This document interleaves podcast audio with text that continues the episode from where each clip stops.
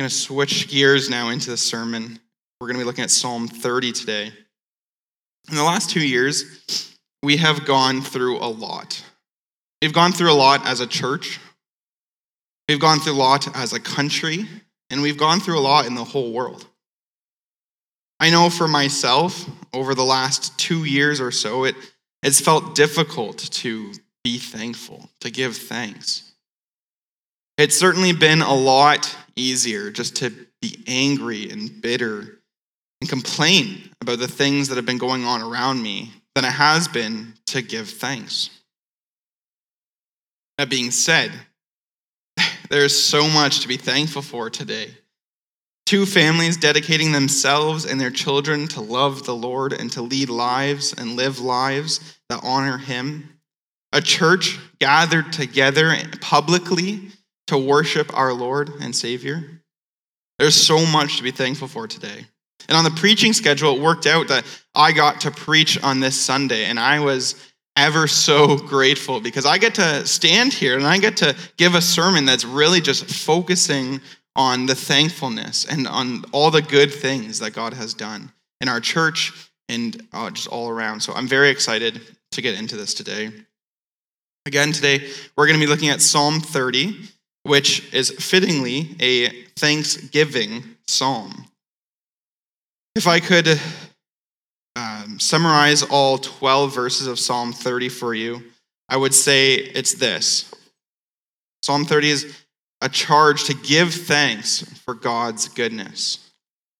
As we are going to see, David writes about this time where he's incredibly thankful to the Lord for all that he has done, for saving his life, and for everything else that he's done, and as we'll see, much more. David, at the end and through it, leaves us with this charge give thanks for God's goodness. So that's what we're going to look at today. We are going to look at how the goodness of God leads us to give thanks because he deserves it, because we can't do it ourselves, and because what more could we do? If you haven't already, you can open up your Bibles to our passage this morning. I'm going to pray and we'll get into the message.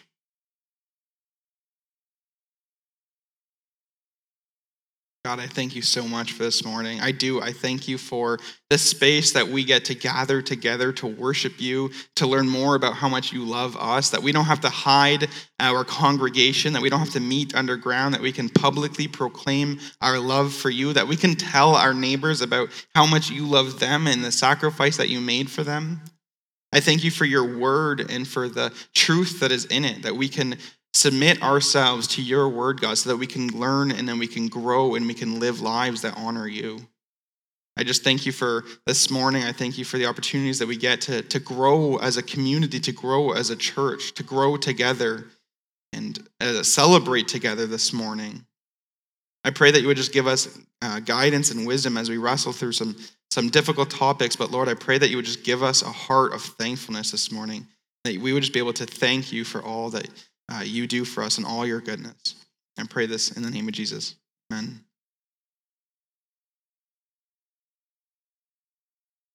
Would you please read Psalm 30 with me? We're going to start with verses 1 through 5.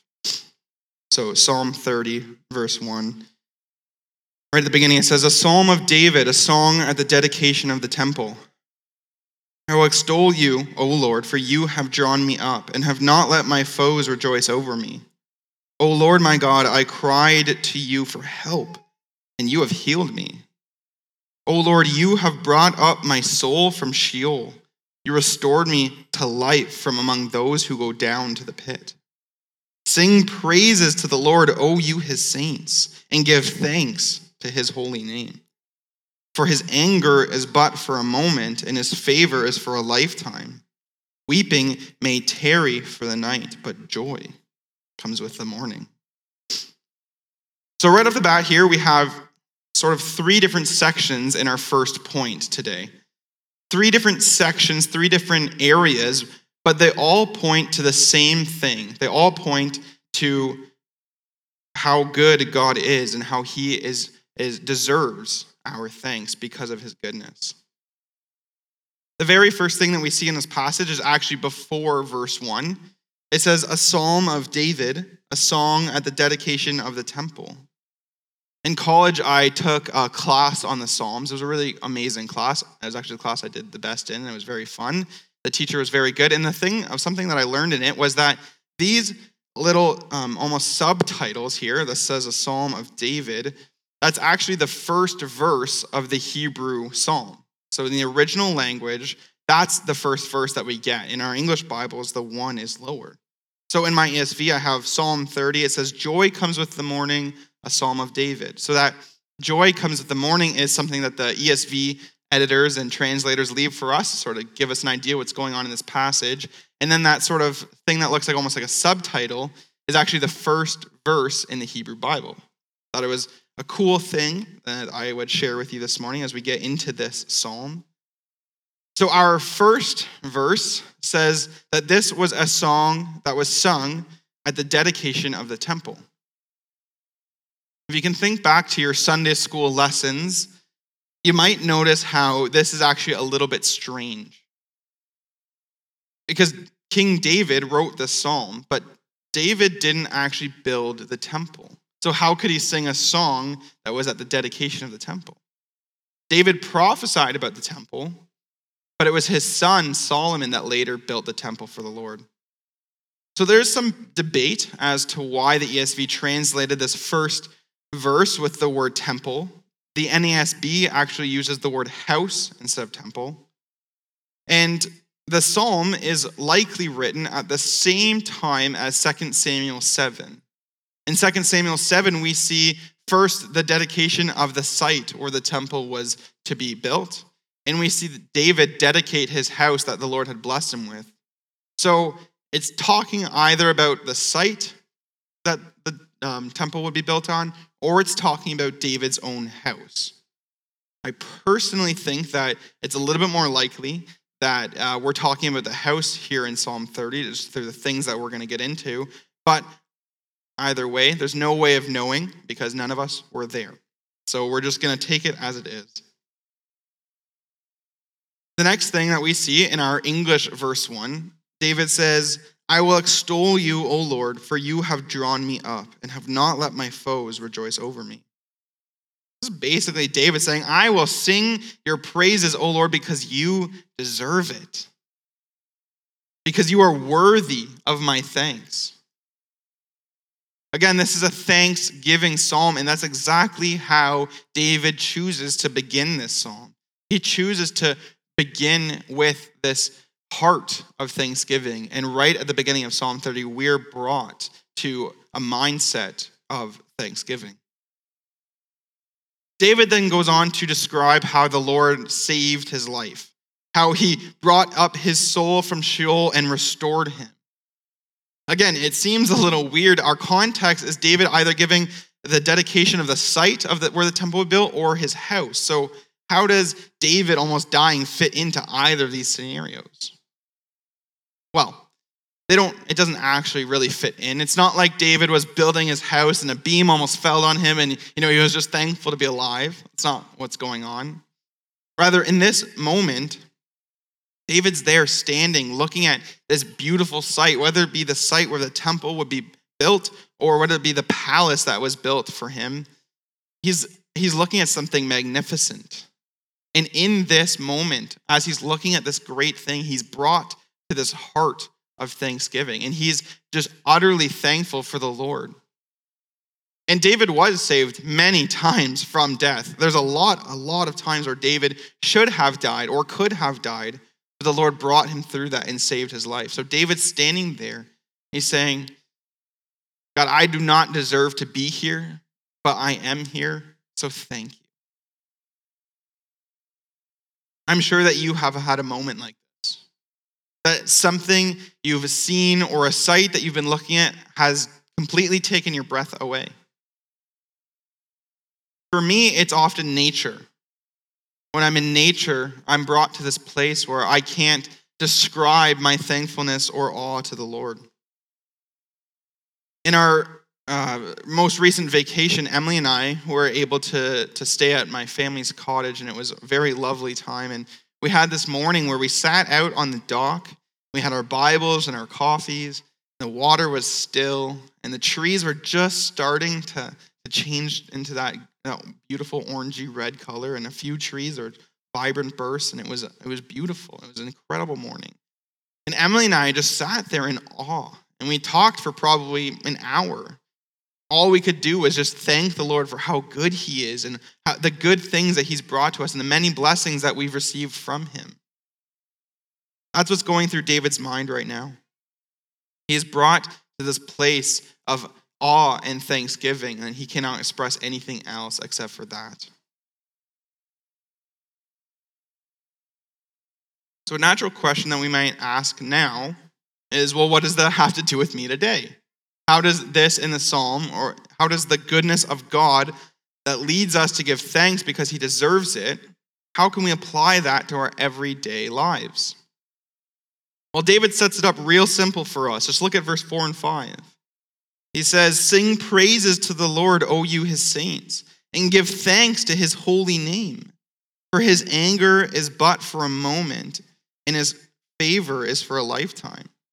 Weeping may tarry for the night, but joy comes with the morning. David gives it right to us. And David is talking about God's name. He says, To your holy name. He's talking about God's name as a memorial, something that not only is, but always has been faithful. In Genesis 3, we read about the burning bush. You remember that story and how God commissions Moses to go set his people free from captivity. And God says, Go, set my people free. And David says, or sorry, Moses says, If they ask me who sends me, what should I tell them? God says, I am who I am. Tell them that I am has sent you. And then we read this in Exodus 3:15. It says, "This is my name forever, and thus I am to be remembered through all generations." David's reflecting on this covenant that Moses had with Jesus or with God. And this is what David is saying. He's saying, "Give thanks to the great I am, who has been and always will be faithful and good." This is his holy name. And this is how good God is. So let us sing praises to him. Let us bow down and worship him. This is one way that we get to bring it into our lives today. God is the same God that Moses had this covenant with, and the same God that let the Israelites free from captivity. God is the same God that David is singing thanks to and singing praises to in our psalm here today. And God is the same God that we worship today and we give thanks to today for all the good things that he has done. So, because God is the same God, because God has been faithful and always will be faithful, we can give him thanks. Our first sort of point today, our first uh, section, ends with verse 5. You might recognize verse 5. You might even have it memorized. Weeping may tarry for the night, but joy comes with the morning. Or darkness may last for the night, but joy comes in the morning. Songs written about it. We like to, to put it up on posters and pictures and pillows, and we like to hang it on our walls and quote it all the time. And it's, a, it's something that gives us hope in, in hard times. But I think when we actually look at the context, what's actually going on in the entirety of Psalm 30, that we can get so much more out of it than just uh, a helpful quote in a, in a, in a hard time. David's saying, God, you are worth it. You are worthy of my praise. Even though you punish me, you are worthy of my praise. Even though hard times do come, you still deserve my thanks. And that is how that we can apply this to our lives day in, day out. This is how we can actually live out this, this verse. It's simply by praising him and thanking him for his faithfulness, for his goodness, because he deserves it. Yes, hard things are going to come. but we have the hope of joy that comes with the morning. We can give thanks even in the darkest of times because of the hope that we have in the morning. Let's keep going. Read verses 6 to 10 with me. Psalm 30, verse 6, it says, As for me, I said in my prosperity, I shall never be moved. By your favor, O Lord, you made my mountain stand strong. You hid your face. I was dismayed. To you, O Lord, I cry, and to Lord I plead for mercy. What profit is there in my death if I go down to the pit? Will the dust praise you? Will it tell of your faithfulness? Hear, O Lord, and be merciful to me. O Lord, be my helper.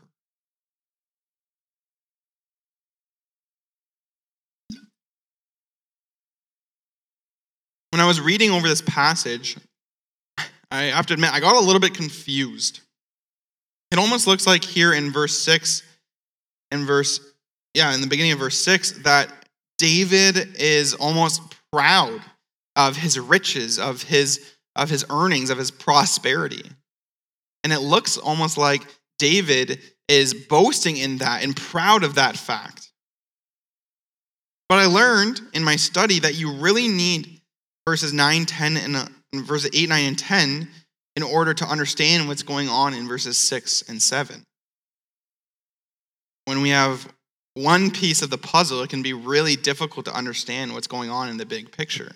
But the more pieces that we get, the more clear the big picture becomes. So that's what's happening here. Remember, David is probably writing this psalm at either the dedication of the site of the temple or the dedication of his own house. Either way, David is looking at something absolutely incredible, absolutely magnificent, something only a king could get his hands on. In the case of the palace, David would be looking at a lot of gold and cedar structures and beams, the home of a king. In the case of the site where the temple would be built, it still it would be a massive sight. It would be a beautiful thing to see. And it would be awesome to know that the temple of the Lord would be built here. In both cases, I imagine that would be pretty simple for David or for anyone in that situation to start to think, wow, this is all mine. Or, wow, I did this. This is because of me that this is happening. I'm incredible. I could see that it would be easy for David to start going down this path. But then he says that the Lord hid his face. David begins crying and pleading with the Lord for mercy. He's begging God not to be too harsh with him in his punishment. See, David is learning this lesson that it was certainly nothing that he did or he accomplished that brought any of this to be. David was filled with immense pride and false security. He found his security in his money instead of in the Lord. He thought that he was on top of the world, that no one could ever touch him. Then God hides his face. God takes the tiniest step back, and everything falls to pieces. He takes away his blessing and his protection on David for his pride. And David has to repent. He has to beg for forgiveness from the Lord. And I, I find these verses so funny. David's in the midst of, of repenting, asking for forgiveness, and asking the Lord not to basically destroy him. And it almost looks like he starts to bargain with God. He says, God, I promise that you need me here. I promise that if I it's better for me to be on earth than it is to be dead. My ashes can't praise you. I can't thank you for saving my life if I'm dead. So it's better for you to keep me alive, and then we're both happy. It's, it's like David thinks he knows more than God. I find it very funny in the way that David converses with the Lord and is very honest. But he is, he's very honest with the Lord, and he comes to him with everything that is genuinely on his mind. But David was learning the lesson that he cannot do it by himself. Just when he thought that he had it all, God pulled back just a little bit and everything fell to pieces. One of my all-time favorite Bible verses is Psalms Psalm 46:10. I'm sure most of you have at least half of this verse memorized. Psalm 46:10 says, "Be still and know that I am God. I will be exalted among the nations. I will be exalted in the earth." The be still in Psalm 46:10 doesn't mean be lazy. It doesn't mean just don't move altogether. The words be still, or in some translations, it says cease striving, paints this picture for us of someone who is caught in quicksand. You can imagine being caught in quicksand. The more you struggle, the more you fight, the more you try and get out the hardest you can, the more you sink. The faster you fall. The best thing to do is to slow down, be thoughtful with your actions. I love this psalm uh, this Psalm 46:10 so much because God's basically saying, look, the most important thing that you could do is praise me and thank me and bring others to do the same. He says, but don't think that it's because anything that you can do that'll make that happen. I already have it covered. He says, Do you think that it'll be your work that brings me praise? Don't worry, it's not. I will be praised.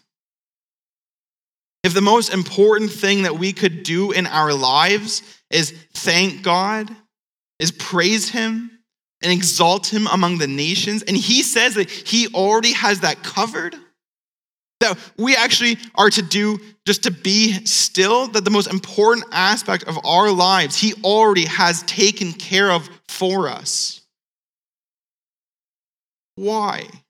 would we think that we could do anything else on our own? The most important aspect of our lives is in the complete control of God. And we think that we can carry out the day to day, the little stuff on our own. We're missing something. This is the lesson that David was learning. He's standing there looking at all these incredible things he briefly goes down the thought that maybe it was by something that he accomplished that brought this great thing to be. Found pride and security in the money that he had, but he learned that it was not by his own power or by his own riches that accomplished anything. He can't or could not do it on his own, and he needed God for every single aspect of his life. Is this a lesson that you need to learn today? Do you need to learn that the goodness of God leads us to give thanks because we can't do it on our own? I know I do. This is a lesson that I constantly need to be learning and constantly need to be reminded of. I cannot do it by myself, and God deserves thanks because of that. I've been learning lately that I actually don't want to do it on my own. When I was younger, I would fight God and I would try and get it accomplished and I would, I would try and do it in all my own strength. And the more and more I tried that, God stepped back and God would create barriers and God would make it so evident that I cannot do it on my own. Every so often, it takes thought again in my head but just like David saw, as soon as God takes the smallest step away, everything falls to pieces. So, why would I want to do it on my own? And God can do it so much better. Everything that I do in my life, everything that I set out to accomplish, in many cases, God is actually the only person that can complete that task. And I, I simply cannot do that. In every case, when I bring God into it, when I submit myself to Him, when I, when I ask Him for His help, it's always going to be better. If I rely on God and not myself, the end result is always better. I could stand up here this morning and I could give you a great, a great message. I could give you a great speech. I could give you a speech that you would go home and say, Wow, yeah, I feel encouraged. I feel like something's different. He spoke really well. But if I don't ask God to do this for me, if I don't ask God to speak through me, then it's going to be my words and not his, and there's going to be nothing that changes in you. There's going to be nobody saved. There's going to be no hearts or lives that have been changed. Everything that we do will always be better if God is in control. Let's look at our last point of the day. You read the last two verses with me, verse 11 and 12. It says, You have turned for me my mourning into dancing, and you have loosed my sackcloth and clothed me with gladness, that my glory may sing your praise and not be silent. O Lord my God, I will give thanks to you forever. In verse 11, we see a shift. We see a shift from David asking for forgiveness and repenting of his pride and false security. And it shifts in, back into this attitude of thanksgiving. Remember, he started the psalm with his attitude, with his mindset of thanksgiving. In the end, he brings it back there. David is praying, praising God and saying that he used to be mourning. He used to be overcome with sadness. But because of the goodness of God, he's dancing. He can't help himself or express himself enough, so he's dancing. He says that his clothes used to reflect how sad he was, but now his clothes reflect the goodness, the joy that comes with the Lord. Then, beginning of verse 12, David says, That my glory may sing your praise and not be silent. What in the world does that mean? That my glory will sing your praise and not be silent. That David's glory is singing.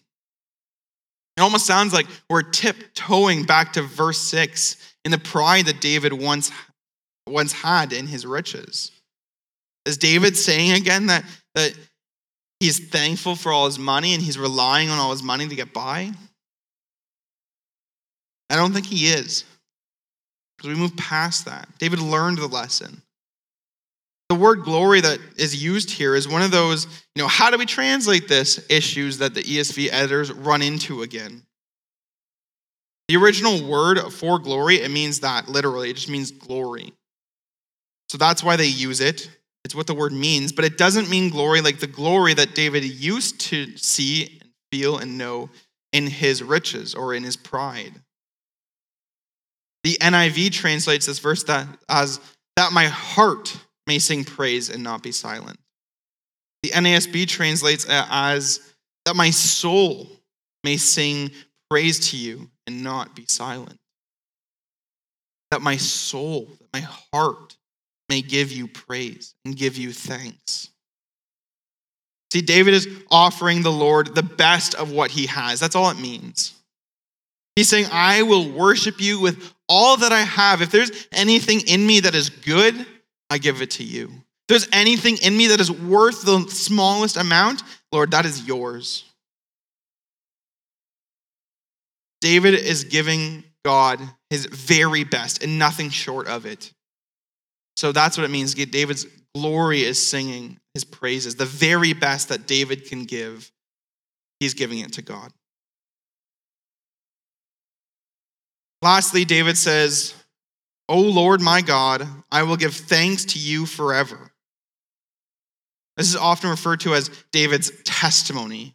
It's his final remark on everything that he's learned through psalm, everything, all the emotions, all of the lessons. It's his final remark. And he says, In all things, I will give thanks to you. In the good, in the bad, in the punishment, I will give thanks to you. He says, even after death, I will not stop thanking you for your goodness. This is a lifelong lesson. This is a lifelong attitude, and it goes past that. This is a, an attitude that we can have for eternity. I'm reading a book right now called The Glory of Preaching by Darrell W. Johnson. And something that I read in it, it was extremely fitting. So I figured that I would share it with you all this morning.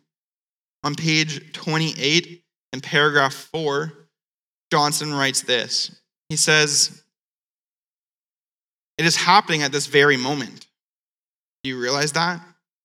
Do you realize that you and I, along with the whole universe, are being held together, sustained by the word of Jesus Christ? That's the claim of the author of Hebrews.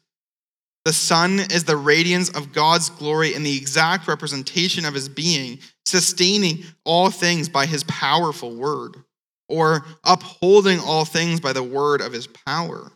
In Hebrew 1, verse 3 in the NIV. He says, We are not in the final analysis being held together by some impersonal natural law. A person in his performative speech is holding us together. There's a sense in which natural law merely articulates the normal speech pattern of Jesus Christ, the upholder. Were he to stop speaking, everything would crumble into chaos, into nothingness. As G.K. Chesterton suggested, each new day is not just the product of an inexorable mechanical process. Rather, each new day is also the result of God saying, Do it again. To the sun, do it again. To the moon, do it again. To my heart, beat again. Into your lungs, breathe again. Which is why thank you is the most appropriate response for human beings to speak at the beginning, at the middle, and the end of the day. Johnson is showing us that everything in the universe, everything that you could imagine, everything that you see or could think of is being held together by the literal word of Jesus Christ. Were he to stop speaking, everything would completely fall apart. If we had more time, I would love to go down a very long rabbit trail on that fact and really go into what that means. For the sake of time, I'll try and stay focused. But just think about that fact for a second. Knowing this fact, knowing how incredible our God is, what more can we do than say thank you? The goodness of God leads us to give thanks because what more can we do? What more appropriate response is there? What more could we offer up? I'll tell you right now that there is nothing more that we can do than simply thank the Lord for his goodness and sing his praises. Maybe you're trying to think about something more that you could do, something that would be more beneficial than, than thanking the Lord. Maybe you're thinking, Caleb, you're wrong. I could give more money. I could volunteer in more places. I could be in every single ministry that church has to offer. Then that would be better. Those are all really good things. You can certainly work hard for the Lord. At the end of the day, when we're left to process the goodness of God, what more can we do than just say thank you? What more can we do than just sing his praises? What more can we do than dance in the streets? See, there's nothing that we can do that God can't do himself. There's nothing that we could give that God doesn't already have. in all things, in every situation, the goodness of God leads us to give thanks because what more do? In the last few months here at West Village, we saw nine people under the age of 20 be baptized. This morning, we had two families dedicate themselves and their children to, to live lives that honor the Lord and to raise their children so that they might know the love of the Lord. And not only were there two families this morning, there's so many families that want to experience this and dedicate themselves and their children to the Lord that we have had to make another service of presentation and dedication in November and possibly a third later on. What more can we do with this information than praise the Lord and say, Thank you for? Thank you for the families that are being dedicated. Thank you for the, the, the students who are being baptized. Thank you for all of the goodness. that is happening in our church. Almost every single Sunday, we've seen new faces show up to West Village, whether they're coming back from, uh, from the COVID and everything that and was involved with that, whether they're brand new to West Village, and so many have been choosing to stay at West Village and make this church your home. What more can we do and just say thank you? Now, you might be thinking, Caleb, you don't know the pain that I feel. You don't know the loss that I've gone through. How could you possibly tell me to give thanks in all circumstances? And you're right. You're absolutely right. I don't know. I don't know the pain that you're going through. I don't know the hurt that you felt. So, how can I stand here today and tell you to give thanks in all situations, in all circumstances, to praise the Lord? Well, I know that you're here this morning. I know that you being here this morning is a miracle. The fact that there's breath in your lungs, the fact that there's blood pumping through your heart, the fact that you're thinking thoughts or even able to hear this message, that's a miracle. And for that miracle alone, we can give thanks. I also know how much God loves you. I know that God loves you so much that he sent Jesus to the earth. And I know that Jesus loves you so much that he actually died for you in your place. And I know that God still loves you so much that he rose Jesus from the dead, defeating the death, defeating the grave, so that you and I can choose, can have this relationship to, with Jesus forever, and we can continue to praise him forever, that we can have a restored relationship with our Heavenly Father, that he's waiting for us in heaven to spend eternity worshiping Him and praising Him. For that fact, we can say thank you. Thank you for the breath in my lungs. Thank you for the thoughts in my brain. Thank you for the blood that pumps in my heart. Thank you that I can sit here. Thank you that I can come to church and worship God publicly. Thank you that I can have family and friends. Thank you that, thank you. Thank you for salvation. Thank you for dying for me, for the sacrifice that you made for me. I know that there's even pain in our church. Not pretending like bad things don't happen, even here in our very own church. People are hurting, people are suffering. There's confusion, there's anger, there's sadness. The same way, Jesus died for that anger. Jesus died for that sadness so that we can give him thanks. This is the conclusion that David came to when he said, O Lord my God, I will give thanks to you forever. That is the conclusion that I hope that you come to as well this Thanksgiving weekend. In all things, there is thanksgiving. Not just this weekend when the title is there, not just in the good things that we experience and the celebrations that we get to go through. In all things, there is thanksgiving. Let me pray. The band will come and lead us in our last song for the day.